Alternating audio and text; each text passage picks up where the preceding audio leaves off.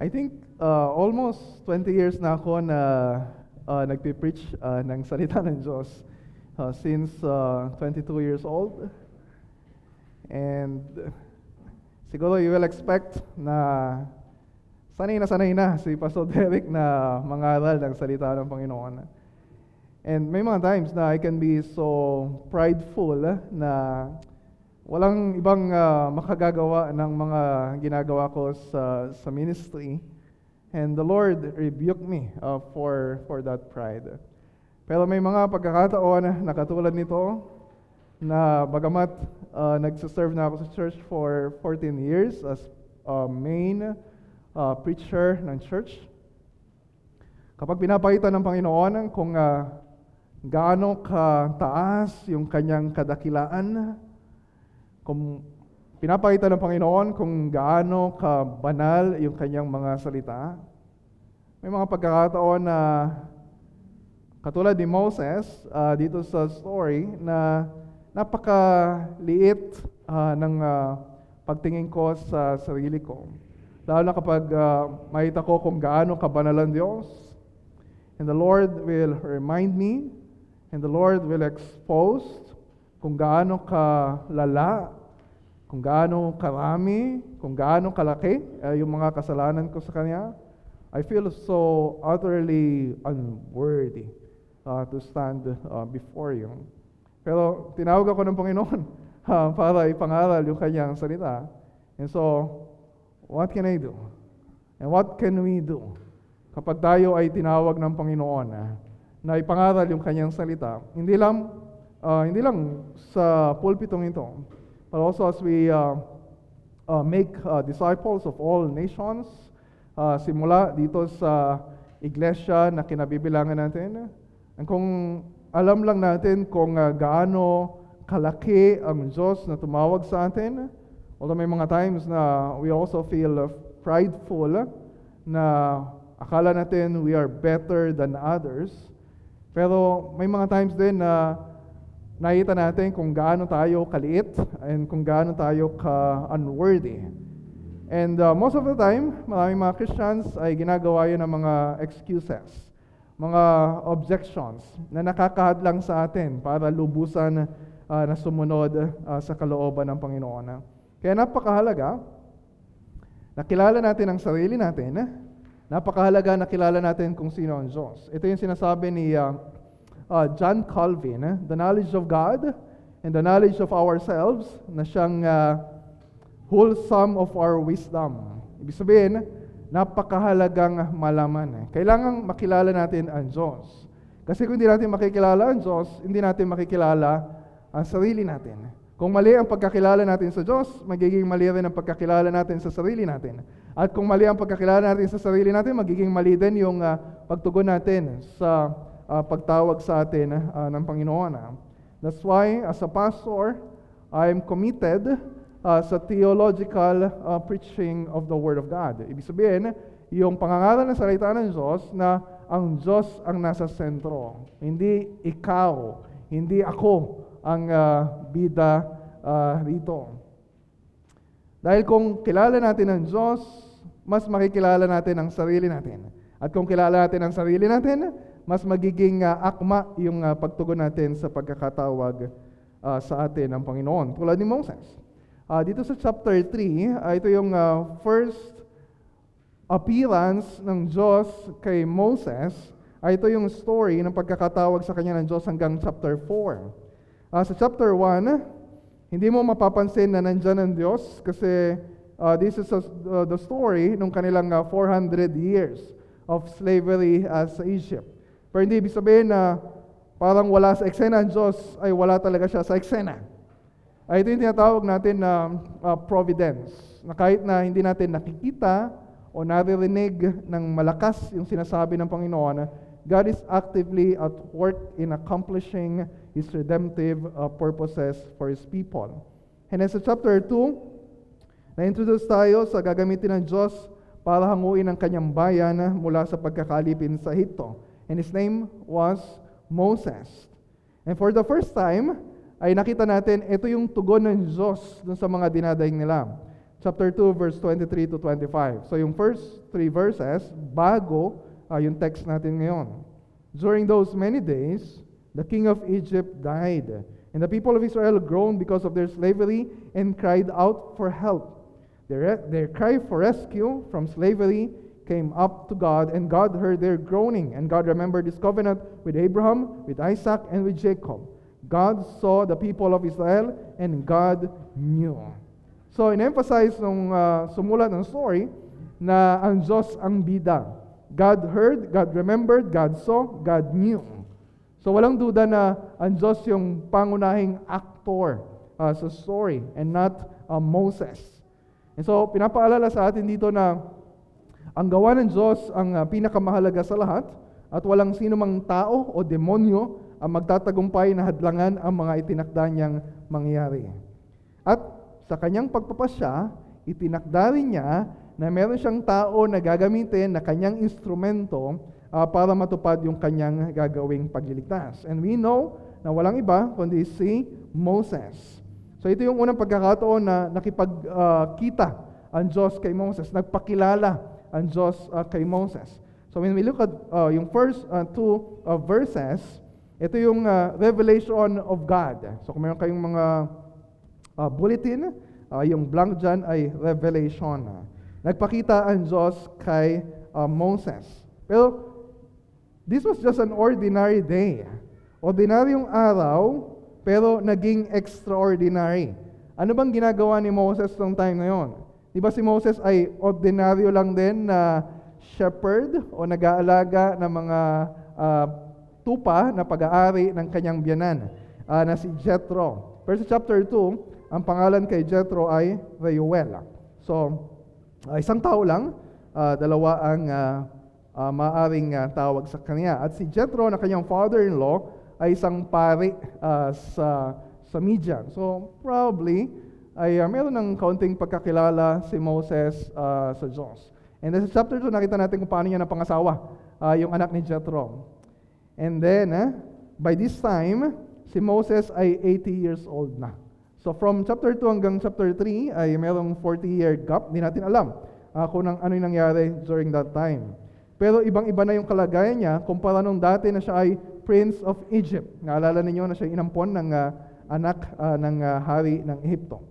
So, hindi na, hindi, hindi na siya mayaman, hindi na siya kasing uh, powerful uh, kumpara nung uh, nasa Egypt siya. And uh, siya ay isang uh, ordinaryong uh, mamamayan ordinaryong husband, ordinaryong uh, father, ordinaryong uh, worker. Ordinaryong araw din, uh, yung uh, araw na yun, pero dinala siya ng Diyos uh, sa western side ng disyerto sa Horeb, na siyang tinatawag din na Sinai. Na binanggit dito ng author na yung Sinai or yung Horeb ay the mountain of God.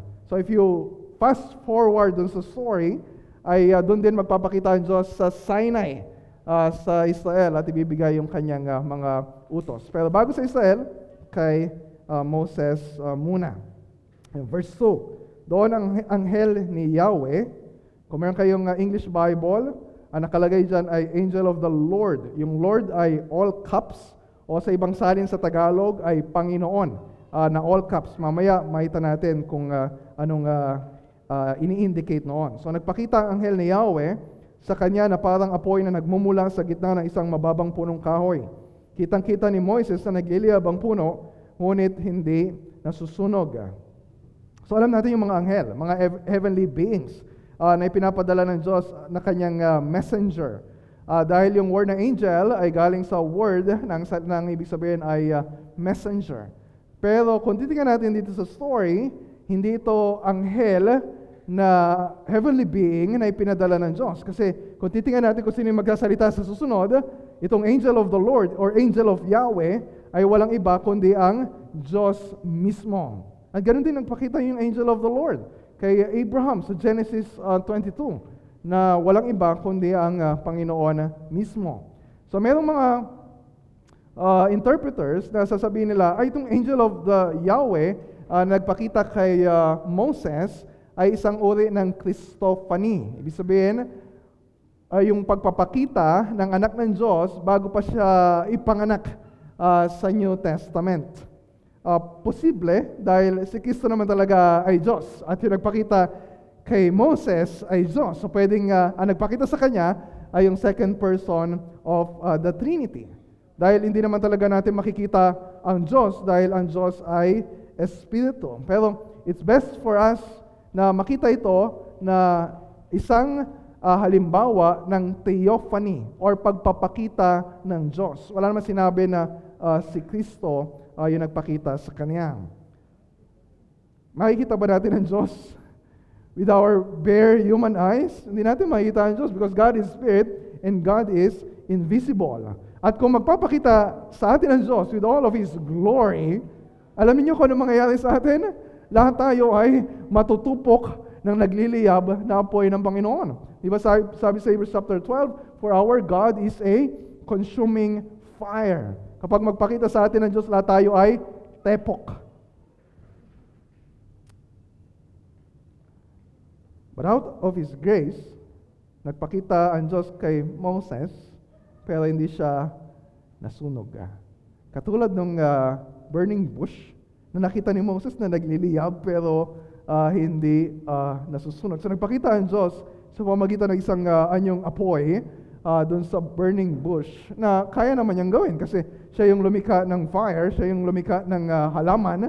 Ah, naturally, kapag ah, nasusunog yung isang halaman, ayun ay ah, ah, talagang ah, matutupok. God is an invisible God. Kung hindi siya magpapakita sa atin, ay hindi natin siya makikita. Kung hindi pipiliin ng Diyos na i-reveal yung kanyang sarili sa atin, hindi natin siya makikilala. Iba sa atin ay uh, reserved yung personality. Di ba? Ayaw natin masyadong uh, uh, makilala tayo uh, ng mga tao. But we have a God, He's a revealing God. Nagpapakilala siya uh, sa atin.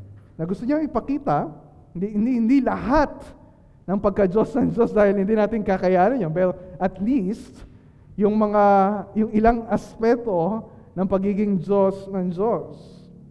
Nagpakita siya kay Adan, nagpakita siya kay Abraham, kay Isaac, kay Jacob, at sa punto na ito ay kay uh, Moses.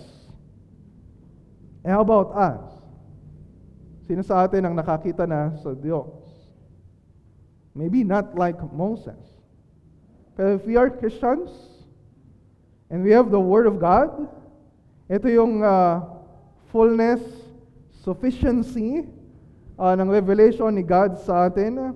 Makikita natin si Kristo, makikita natin si Yahweh uh, through the eyes of our faith. Sabi sa John chapter 1, uh, verse 14. That's why we read the Word. We have seen His glory, glorious of the only Son from the Father. And in verse 18, no one has ever seen God, the only God who is at the Father's side. He has made Him known. Kung kinikilala natin si Kristo, ay nakita na natin ang Diyos through the Lord Jesus Christ. Colossians 1.15 He is the image, image of the invisible God, the firstborn of all creation. And then, but sometimes we wish, kapag nakakabasa tayo ng mga ganito, katulad ng uh, story ni Moses sa burning bush, uh, or katulad ng kay Abraham, or katulad ng kay Jeremiah, or katulad ng kay Isaiah. Uh, sometimes we wish na, okay, kung magpapakita lang sa akin ang Diyos, katulad ng kay Moses, eh talagang susunod ako sa Kanya. Ibibigay ko yung buhay ko uh, para sa Kanya. What we fail to realize, yung pagpapakilala sa atin ng Diyos ngayon, through the Word of God, through the Lord Jesus Christ, is a much, much better revelation kaysa sa burning bush. So, na-curious si Moses sa nakita niya, ordinarily, syempre matutupok yung halaman, uh, pero nagtaka siya, bakit kaya hindi natutupok yung uh, halaman? So, malapitan ko nga. So, that's uh, verse 3. So, nung papalapitan si Moses mula sa burning bush, ay nagsalita si Yahweh. Ang sabi niya, Moses, Moses. So nakakatakot yung uh, uh, yung eksena na yon. Pero kapag narinig ni Moses and sa mga uh, sa mga Hebrews, yung uh, pag-uulit ng pangalan ay uh, term of uh, endearment. Hindi ito katulad ng kapag yung nanay mo ay inuulit yung pangalan, uh, pangalan mo, siguro meron kang uh, nagawang uh, masama at papagalitan ka. Pero pag sinabi ng Diyos, Moses, Moses, that's a term of endearment. So wala siyang dapat ipag-alala o ikatakot. Although, natural, syempre, natakot si Moses. Ah, kaya sa verse 6 ay tinakpan niya yung kanyang ah, ah, mata. Pero ipinapahiwatig dito ng Diyos yung assurance na hindi siya matutupok ng apoy ng Diyos tulad ng burning bush na hindi natutupok. Ang kailangan lang ay bigyang atensyon ni Moses o pakinggan ah, ni Moses kung anong sasabihin ng Diyos. Kaya sabi ni Moses, narito ako, here I am. And we don't know kung ah, alam niya talaga ah, na ang Diyos ang nagsasalita sa kanya. But at least, he's paying attention. Kapag nagsasalita ang Diyos, we better listen. Kapag nagsasalita ang Diyos, we better pay attention. So dapat handa tayo na makinig. Pero yung pinapakita dito ng Diyos is not is more than just readiness. Kapag makikinig tayo ng salita ng Diyos, dapat merong reverence. Diyos ang nagsasalita, hindi ordinaryong tao. Kaya sinabi niya sa verse 5, Huwag ka nang lumapit pa, tanggalin mo ang iyong sandalyas dahil banal ang lugar na kinatatayuan mo. Yung pagtatanggal ng ah, ah, sandalyas ay ah, a sign or ah, an expression of reverence ah, sa culture nila. Ano sabi niya? You're standing on holy ground. So minsan na-invite ako sa isang church sa Nueva Ecija na yung ah, tatayo sa harapan ay ah, dapat naka ah, tanggal yung ah, sapatos. So sabi ko dun sa pastor, pag ako ba nag-pitch, tatanggalin ko rin yung ah, ah, sapatos ko. Uh, nahihiya siguro siya sa akin sabihin na sabihin na, oo, oh, pero sabi niya, okay lang, kahit nakasapatos ka. So tinanggal ko naman yung sapatos ko, buti na lang ay ah, hindi butas yung uh, medyas ko during that time. Ah, pero yung ah, pinapakita dito sa, sa story, ah, sinabi ng Diyos, you're standing on holy ground. Hindi naman dahil espesyal yung ah, buhangin o yung lupa ah, nung, ah, nung panahon na yon. Pero bakit naging holy yung lupa na kinatatayuan ni Moses? Dahil yon sa banal na presensya ng Diyos. Kapag nagpakita ang Diyos, everything ay nagiging ah, ah, holy, set apart, ah, kahit yung mga ordinary ah, na bagay. Tayo ay may hangganan at makasalanang mga nilalang. Imposible tayong makalapit sa Diyos na walang hangganan at perpekto sa kanyang kabanalan.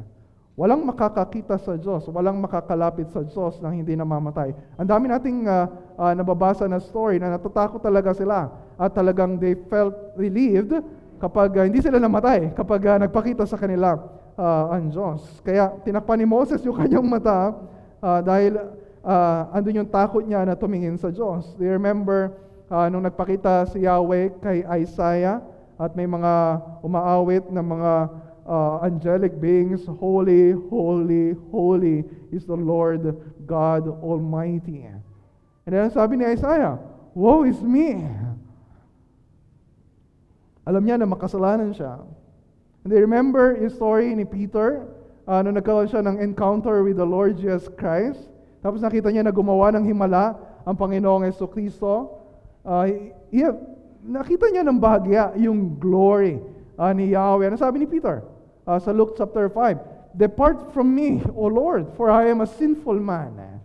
Every time na tayo mga makasalanan na ay merong encounter with the Holy God, ganito yung magiging reaksyon natin. Hindi tayo makakalapit sa kabanalan ng Diyos. Dahil lang sa habag ng Diyos, dahil sa kahabagan ng Diyos. Kaya tayo nakakalapit sa Kanya. At siya yung lumapit sa atin at gumawa ng paraan para hindi tayo matupok ng apoy ah, ng kabanalan ng Diyos. Kaya sabi niya kay Moses, verse 6, Ako ang Diyos ng iyong ama, ang Diyos ni Abraham, ang Diyos ni Isaac, at ang Diyos ni Jacob. Siya yung Diyos na nagliliyab yung kanyang kabanalan, pero sinabi niya na wala kang dapat ipag-alala. Dahil ang nais ko ay magkaroon ng magandang relasyon sa tatay mo, at hindi lang sa, sa iyo, hindi lang sa panahon mo ngayon, kundi maging mula pa kina Abraham, mula pa kina Isaac, mula pa kina uh, Jacob. Ibig sabihin, nung nagpakita ang Diyos kay Moses, ito ay pagpapatuloy ng ginagawa niya, ito ay katuparan ng pangako niya mula pa kina Abraham. Di ba? Ano sabi sa verse 25 uh, ng chapter 2? Uh, verse 24, God remembered. Hindi dahil nakalimutan niya yung pangako niya, kundi nagpasya siya sa mga oras na ito na gagawa siya sa isang espesyal na paraan para tuparin yung kanyang pangako. God remembered His covenant with Abraham, with Isaac, and with Jacob. Hindi tayo makakalapit sa Diyos dahil sa kanyang kabanalan. Pero inilapit ng Diyos ang kanyang sarili sa atin sa pamamagitan ng Panginoong Heso Kristo. Ang Diyos mismo ang bumaba. Ang anak ng Diyos mismo ang bumaba mula sa langit at naparito sa lupa para tayo ay abutin. Para tuparin yung kanyang pangako kay Abraham. The Word became flesh and dwelt among us. John 1.14 So yung Diyos ni Abraham, yung Diyos ni Moses, ay siya rin Diyos na nais magkaroon ng ugnayan uh, sa bawat isa sa atin uh, through the Lord uh, Jesus Christ. So yun yung pangalawa, the holiness of God. And then yung pangatlo, na bahagi ng kwentong ito, may gagawin ang Diyos. At gagamitin niya na instrumento si Moises uh, para iligtas sa mga Israelita. And ito yung salvation of God. Uh, sa verses uh, 7 to 10. Uh, paano, paano yung mga Israelita na alipin eh, ng hari ng Egypto, na itinuturing niya na pag-aari niya, pinahihirapan niya, paano sila magkakaroon ng magandang relasyon sa Panginoon kung sa panahon na ito ay baka mga Diyos-Diyosan na ng mga uh, taga-Ehipto yung kanilang sinasamba. Merong kailangan gawin ng Diyos. A mighty act of rescue must be accomplished. At ito yung ginaransya ng Diyos kay Moses sa mga sumunod niyang sinabi. Ah, sabihin niya, meron akong gagawin at walang makakapigil sa akin uh, sa mga gagawin ko. Nakita na natin sa verse 24, yung ginagawa ng Diyos. God heard, God remembered, God saw, God knew. Pero ito ay mula mismo sa bibig ng Diyos. Ang sabi niya kay Moses, verse 7, Nakita ko, I saw. Nakita kong labis na pinahirapan ng mga Egyptyo ang aking bayan. Alam ko, I know, ang hirap na kanilang tinitiis at narinig ko, I heard ang kanilang pagdaing. Kaya't bumaba ako upang sila iligtas, ilabas sa Ehipto at ihatid sa lupaing mainam, malawak, mayaman at sagana sa lahat ng bagay. Ito'y ang lupain ng mga Kananeo, Heteo, Amoreo, Pereseo, Hivita at Jebuseo. Naririnig ko Naririnig ko nga ang pagdaing ng aking bayan at nakikita ko ang pangaaping ginagawa sa kanila ng mga Ehipsyo. Kaya papupuntahin kita sa Faraon upang ilabas mo sa Ehipto ang aking bayang Israel. Sabi niya, nakita ko, alam ko, narinig ko. Hindi bulag ang Diyos, hindi bigyan Diyos, hindi walang pakialam ang Diyos. May ginagawa ang Diyos at may gagawin siya para sa Israel. Hindi kaya ni Moses yon. Di ba tinangka niya 40 years ago na ilagay sa kanyang mga uh, kamay uh, yung pagliligtas sa kanyang mga kababayan nung pinatay niya uh, yung, isang, yung isang Egyptian. Pero sinasabi dito ng Panginoon, For salvation to be accomplished, ako ang gagawa. Meron akong kailangan uh, gawin. Kaya sabi niya sa verse 8, Kaya't bumaba ako upang sila'y iligtas. Pinangako na ito ng Diyos kay Abraham. Genesis 15 pa lang. Yes, aalipinin sila doon for um, many years.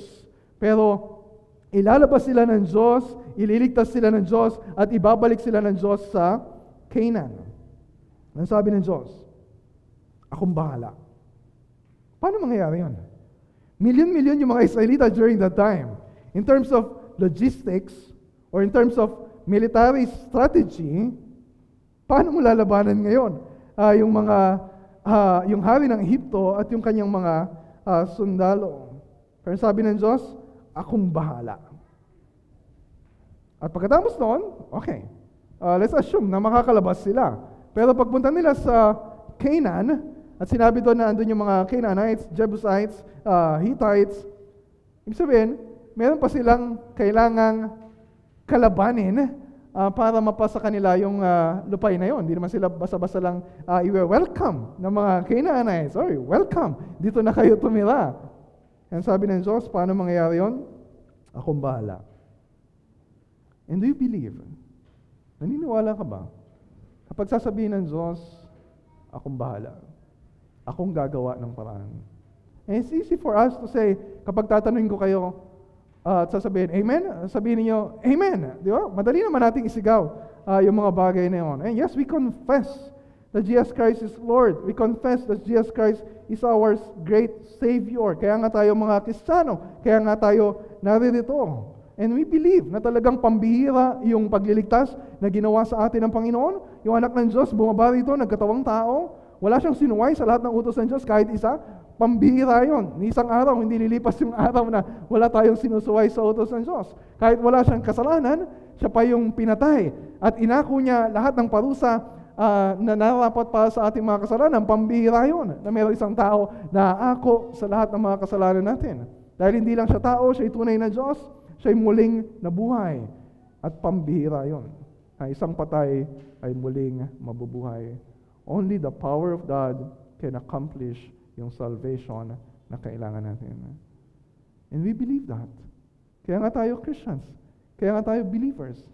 Pero kapag sasabihin ng Diyos, gusto ko ring iligtas yung asawa mo, gusto ko ring iligtas yung mga kamag-anak mo, gusto ko ring iligtas yung mga Muslims sa Turkey at gagamitin kita na instrumento para dalhin sa kanila ang mabuting balita ng kaligtasan. And we are slow to believe. Nasabihin natin, okay, kaya, kaya mo yan, Lord. Pero ako, ano bang uh, magagawa ko? Pero ano siya sabi dito ng Diyos? Ano sabi niya sa verse 10 kay Moses? Kaya't papupuntahin kita sa Faraon upang ilabas mo sa Ehipto ang aking bayang Israel. Kaya naman gawin niyo ng Diyos na mag-isa. Hindi niya kailangan ng tulong ni Moses. Ano ba naman magagawa ni Moses? 80 years old na siya.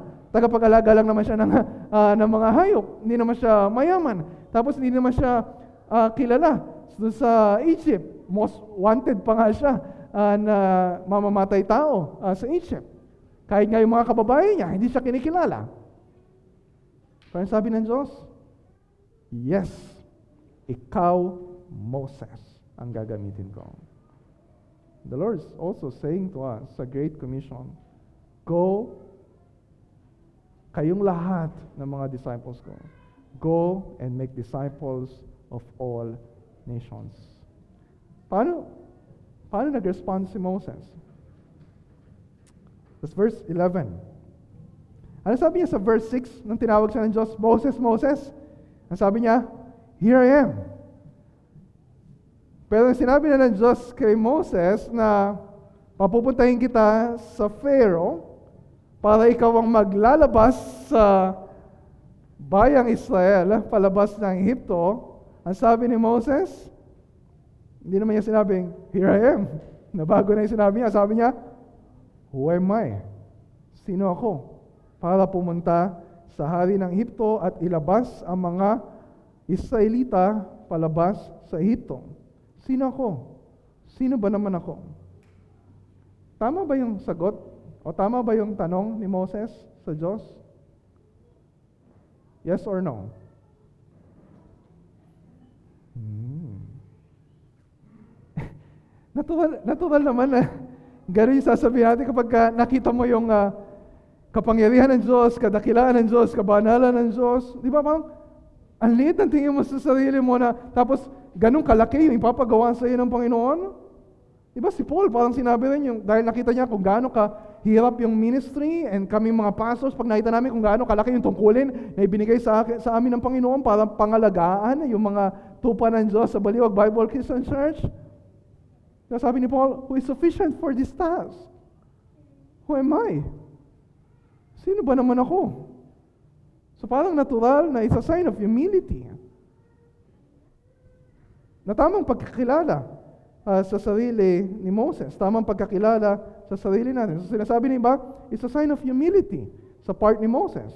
Pero, sa kabilang banda, try to analyze it. It can be a sign of humility, pero pwede rin yung sagot ni Moses ay masyadong self-focused. Yes, tama, natingnan mo yung sarili mo. Wala kang magagawa sa sarili mo. Pero, kasasabi lang ng Diyos. Ang sabi ng Diyos, ikaw ang papupuntahin ko. Hindi sinabi ng Diyos, baka ikaw. Hindi sinabi ng Diyos, kung gusto mo. Hindi sinabi ng Diyos, kung impressive yung resume na isasabit mo at makakatanggap ka, uh, matatanggap ka sa interview. Ang sabi ng Diyos, ikaw. So by saying, pag sinabi ni Moses, who am I? Di ba parang, is a sign of doubt or unbelief? Na parang sinasabi mo ba sa Diyos na, um, pwede bang pag-isipan mong mabuti kung anong sinasabi mo? Baka nagiging padalos-dalos ka sa sitwasyon.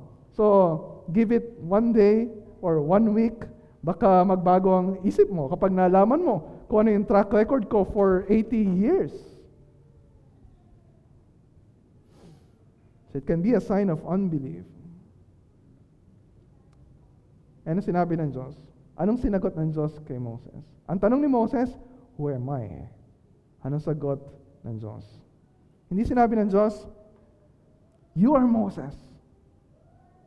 Kaya mo yan. Masyadong mababa yung self-esteem mo. Dapat maniwala ka sa sarili mo. Just think positive. Moses, sabihin mo, I am strong. I am powerful. I am wise. I can do it. Hindi na sinabi ng Diyos. Ang sabi ng Diyos sa verse 12, But I will be with you. Kapag sinasabi ng Diyos, wrong question. It's not who am I, but who God is for us. So that's the presence of God eh, na nagbibigay ng assurance. The presence of God na nagbibigay ng assurance kay Moses and will guarantee na mangyayari kung ano yung sinabi niya. Ganito rin yung sabi niya kay Gideon. Kung binabasa ninyo yung uh, Bible reading natin uh, last week. Di ba sabi niya kay Gideon? I will be with you. And sabi niya kay Jeremiah, I am with you. And sabi ni Christ, when He gave the Great Commission, I am with you always to the end of the age. So kung ang garansya ng Diyos sa pagtawag niya sa atin eh, to obey the Great Commission, eh, I am with you. My presence will go with you. Ano pang valid excuse na meron tayo? Ano pang objection yung sapat para hindi tayo tumugon eh, sa pagkakatawag ng Panginoon? God knows the end alam niya na mangyayari kung ano yung sinabi niya. Kaya sinabi pa niya kay Moses, look at verse 12, I will be I will be with you, and this shall be the sign for you that I have sent you. When you have brought the people out of Egypt, you shall serve God on this mountain. Pasinin niyo na weird yung sign na binigay ng Diyos. Kapag tayo humingi ng sign, para magkaroon tayo ng katiyakan na, hmm, Totoo kaya yung sinasabi ng Panginoon, ako talaga yung uh, tinatawag ng Panginoon. Di ba ang gusto nating sign, yung makikita natin ngayon na. Right here, right now. Pero sabi ng Diyos, okay, I will give you a sign. Paglabas niyo sa Ehipto, dito mismo sa bundok na ito, ay sasamba kayo sa akin. Buong Israelita, uh, lahat ng mga Israelita ay sasamba sa akin. So He's giving Moses a sign na mangyayari pa in the future. Ano sinasabi ng Diyos? Kung anong nakikita mo ngayon ay sapat na. Kung anong naririnig mo ngayon ay sapat na. Yung sinasabi ko sa iyo, mapapatunayan mo later on na ikaw nga ang gagamitin ko kapag nangyari uh, yung uh, sinabi ko sa iyo. You need to take my word for it. Kapag sinabi ko, paniwala mo. You don't need any other sign. The word of God is enough. God's word is fully trustworthy. Kapag sinabi ng Diyos, sasamahan niya tayo as we make disciples of all nations, as we make disciples ng mga kasama natin sa church, as we reach out sa mga hindi na umaaten sa church natin, as we share the gospel sa mga unbelievers, do you take God's word for it? Naniniwala ka ba sa sinasabi ng Diyos? So at this point, Pwede sanang tapos na yung usapan. Okay na. Maliwanag na kung anong sinasabi ng Panginoon. Ah. Pero hanggang chapter 4, ang haba pa anong uh, pag-uusapan nila. And not because mahirap kausap ang Diyos, pero mahirap paliwanagan uh, itong si uh, Moses. So meron, meron na naman siyang tanong. Look at verse 13. Uh. Kung sakali pong pumunta ako ngayon sa mga Israelita, let's just say, nasusunod ako sa iyo at pupunta ako sa mga Israelita, so hindi pa rin siya sure sa sarili niya.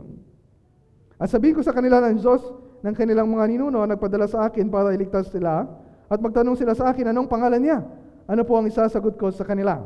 So, we're not exactly sure bakit kaya tinanong ni Moses yung pangalan ng Diyos.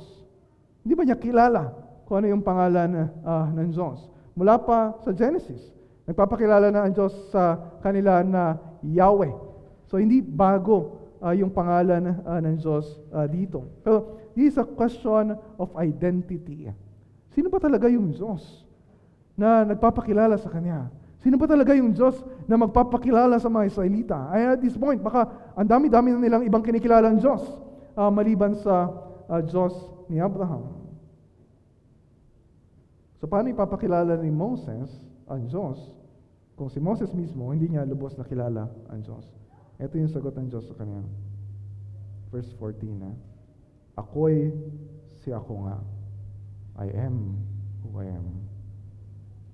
Sabihin mo sa mga Israelita na sinugo ka ng Diyos ng pangalan ay ako nga. Sabihin mo sa kanila na sinugo ka ni Yahweh ng Diyos ng iyong mga ninuno, ang Diyos ni Abraham, Isaac at Jacob. At ito ang pangalang itatawag nila sa akin magpakailanman. Maybe it's hard for us to understand. Ano yung I am? I am who I am. Ako nga, Yahweh. Ano ibig sabihin nun? So let me read to you chapter 1. Eh? Na astonished by God, ay sinulat ni John Piper. Ito po yung Taglish translation nun. Sinasabi dito ng Diyos, Itinatanong ninyo ang pangalan ko, sabi ng Diyos, kaya sasabihin ko sa inyo ang tatlong bagay. Una, sinabi ng Diyos, ako'y si ako nga, verse 14. Hindi sinabi ng Diyos na iyon ang pangalan niya. Sinabi niya sa katunayan, bago ako mag-alala sa pang- bago kayo mag-alala sa pangalan ko, o kung saan ako nakahilera sa mga Diyos ng Egypt o Babylon o Philistia, at bago kayo mag-imbento ng tungkol sa aking pangalan, at lalong bago kayo magtaka kung ako nga ang Diyos ni Abraham, magulat muna kayo rito. Ako'y si ako nga. Ako'y lubos na ako nga. Bago ninyo makuha ang pangalan ko, intindihin muna ninyo ang pagiging Diyos ko. Yung ako'y si ako nga, yung ako'y lubos na ako nga, ang una sa lahat, ang pinakapundasyon at tunay na walang hanggan ang kahalagahan. Ikalawa, at sinabi niya, sabihin mo sa mga Israelita na sinugo ka ng Diyos na ang pangalan ay ako nga. Verse 14 pa rin. Pansinin mo na hindi pa rin sinasabi ng Diyos kay Moises ang pangalan niya. Gumagawa siya ng tulay sa kanyang pagiging Diyos at sa kanyang pangalan sa pamamagitan ng isang pahayag ng kanyang pagka-Diyos bago pa man sabihin ang tungkol sa kanyang pangalan. Sabihin mo, isinugo ka ako ni ako nga.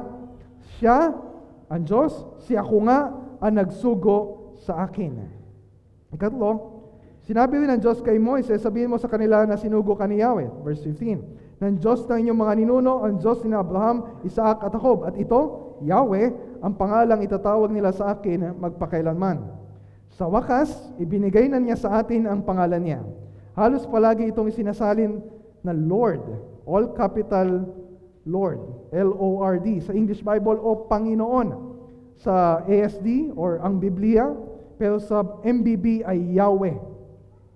Pero sa Hebrew, ito ay binibigkas na parang Yahweh. Na nabuo mula sa mga salitang ako nga. Kaya tuwing maririnig mo ang salitang Yahweh o yung maikling Ya, na narinig mo tuwing inaawit yung Alleluia, purihin si Yahweh, tuwing makikita mo ang Lord, all caps sa English Bible, ang kapansing-pansing capital letters, dapat mong isipin, ito ay isang proper name. Tulad ng pangalan ni Ralph, tulad ng pangalan ni Marlon. It's a proper, proper name na nabuo mula sa salitang ako nga at nagpapaalala sa atin na siya nga ang Diyos. Ang Diyos nga. Talagang nakakamangha ito. Binigyan ng Diyos ng pangalan ng kanyang sarili na ginamit ng higit sa apat na libong beses sa lumang tipan na nagtutulak sa atin tuwing narinig natin yon para isipin na siya nga Tiyak na siya nga, walang duda. Anong kahulugan ng pagiging Diyos ng Diyos? Ito yung sampung puntos na ibinigay ni John Piper. Number one, ang lubos na pagiging Diyos ng Diyos ay nangangahulugang wala siyang simula. Number two, ang lubos na pagiging Diyos ng Diyos ay nangangahulugang wala siyang katapusan. Kung wala siyang simula, wala rin siyang katapusan. Number three, ang lubos na pagiging Diyos ng Diyos ay nangangahulugang ang Diyos ang ganap na katotohanan.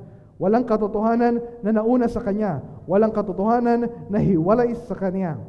Number four, ang lubos na pagiging Diyos ng Diyos ay nangangahulugang ang Diyos ay talagang independent. Wala siyang inaasahan para mabuo ang kanyang pagka-Diyos o suportahan siya o payuhan siya o gawin kung ano siya. Iyan ang ibig sabihin ng pagiging ganap. Hindi siya kailangan, hindi niya kailangan si Moses, hindi niya tayo kailangan. Number five, ang lubos na pagiging Diyos ng Diyos ay nangangahulugang ang lahat ng bagay na hindi Diyos ay lubusang nakadepende sa Diyos. Lahat ng hindi Diyos ay pangalawa lamang at nakadepende sa Diyos. Ang buong daigdig ay pangalawa lamang, hindi pangunahin. Nalikha ito sa pamagitan ng Diyos at nananatili sa parehong kalagayan sa bawat sandali ayon sa pasya ng Diyos. Number six, ang lubos na pagiging Diyos ng Diyos ay nangangahulugang ang buong mundo. Kung ikukumpara sa Diyos ay balewala. Anumang realidad ay parang isang anino na nakasalalay o nakadepende sa Kanya bilang ganap na katotohanan.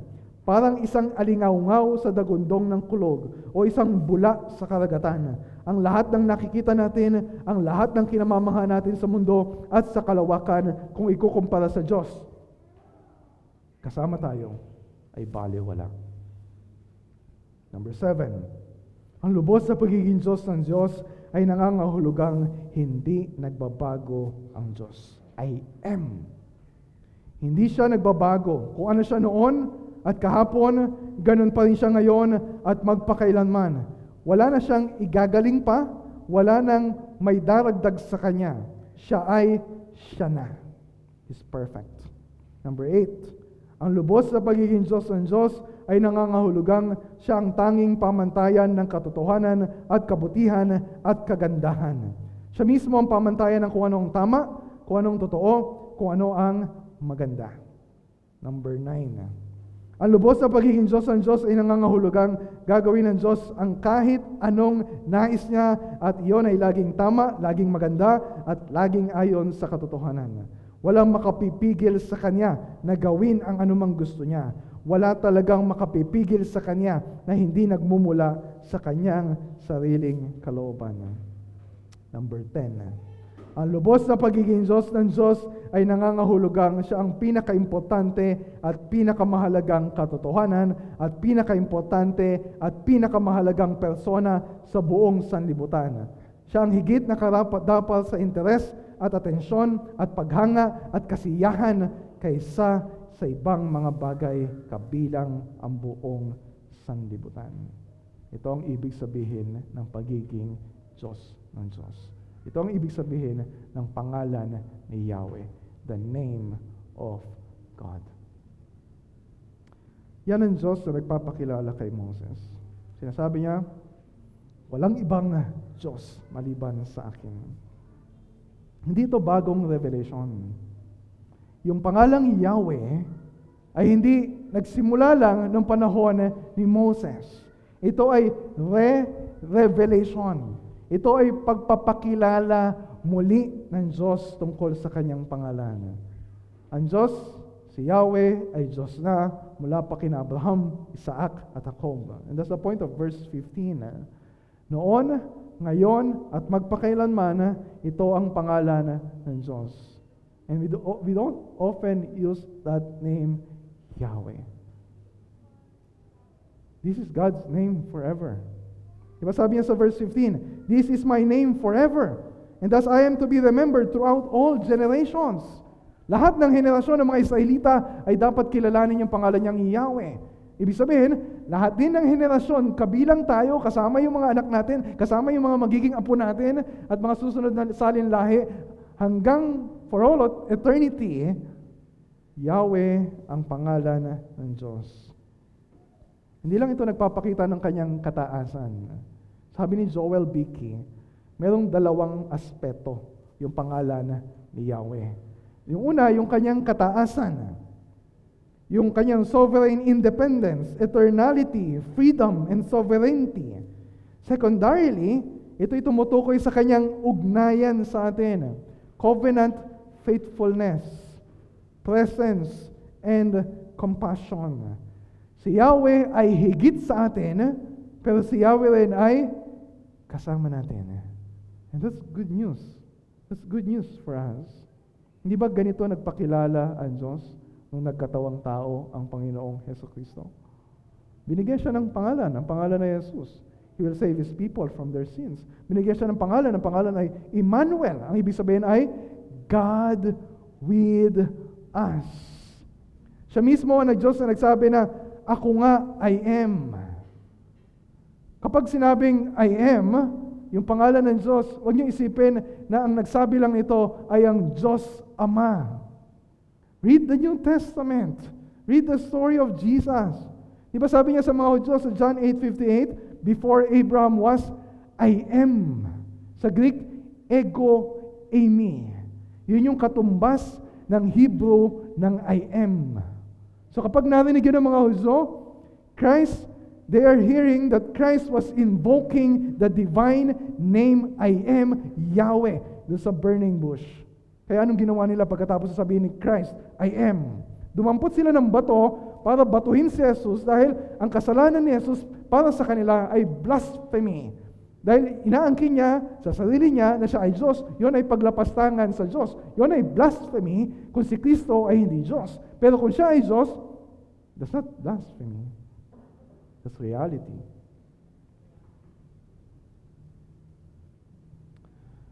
So, huwag mong isipin na yung si Yahweh na nagpakita kay Moses sa burning bush is just God the Father. When you read the whole scripture and you realize na yung I am Yahweh ay tumutukoy din sa anak ng Diyos and eventually sa Holy Spirit, they share one divine name. Remember yung sinabi ni Christ sa Great Commission? Baptize them in the name of the Father and of the Son and of the Holy Spirit. They have one name. So sino yung nag Diyos na nagpakita kay Moses? The triune God, the Father, the Son, and the Holy Spirit.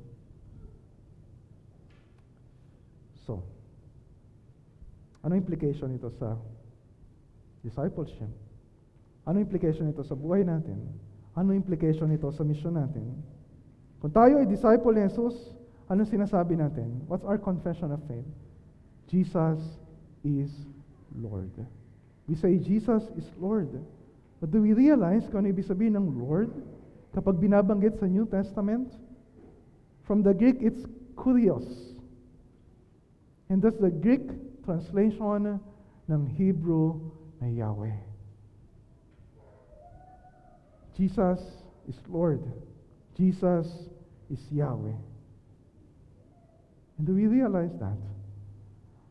Na yung name ni Christ, nagiging household name sa atin. Palasak ang pangalan ni Jesus. We no longer see yung burning bush when we hear the word Jesus. Jesus is Yahweh. So, ibig sabihin, kung meron sa inyo na hanggang ngayon ay hindi pa sumusunod kay Kristo, you're not yet a disciple of Christ, paano ka maliligtas? Kaya mo bang iligtas yung sarili mo? Kaya mo bang sundin ang lahat ng utos ng Diyos? Kaya mo bang bayaran ang lahat ng mga kasalanan mo? There's no other name given among men by which we must be saved. Acts chapter 4, verse 12. There's no other name but the name of Jesus. Paano ka maliligtas? Call upon the name of the Lord and be saved. Tumawag ka sa pangalan ni Jesus. Lord, iligtas mo ako. Patawarin mo ako. Hindi ko kayang iligtas yung sarili ko. And that's also our prayer. Para sa mga kamag-anak natin, para sa mga unbelievers. Lord, iligtas mo sila. Hayaan mo marinig nila yung good news of the gospel uh, through me. But we lack confidence. Hindi tayo kumpiyansa sa sarili natin. Sasabihin natin, introvert ako. Hindi ako magaling magsalita. Mahiyain ako. Natatakot ako. Ba't nakakalimutan natin kung ano yung sinabi ni Christ, I am with you always. I am. Nung natatakot yung mga disciples niya, sa, nasa dagat sila, natakot sila, sabi sa kanila ni Christ, huwag kayong matakot. I am. Ego, Amy. God, Yahweh. Siya ang kasama ninyo. Bakit ka matatakot? And all throughout the Gospel of John, nagpapakilala ang Panginoong Jesus. I am the bread of life. I am the light of the world. I am the door. I am the good shepherd. I am the resurrection and the life. I am the way, the truth, and the life. I am the vine. Kapag sinabi niya sa Great Commission, I am with you always, ito yung I am na kasama natin. Yung lakas, yung karunungan, yung fruitfulness, everything we need ay nasa atin na dahil kasama natin yung I am. Kasama natin si Yahweh. Do we really understand the name of Jesus? Kung naiintindihan natin, kung naunawaan natin, kung kilala talaga natin kung sino ang Diyos, lahat ng mga objections natin, lahat ng mga excuses natin sa pagsunod sa Kanya ay maglalaho na parang bula. But of course, we are still stubborn. Ang dami nating excuses, ang dami nating objections, katulad ni Moses. So we don't have enough time para pag-usapan lahat yon. Pero ngayon, it's enough na nagpapakilala sa atin ng Diyos. He is Yahweh. He is Jesus. He is our Lord. Let's.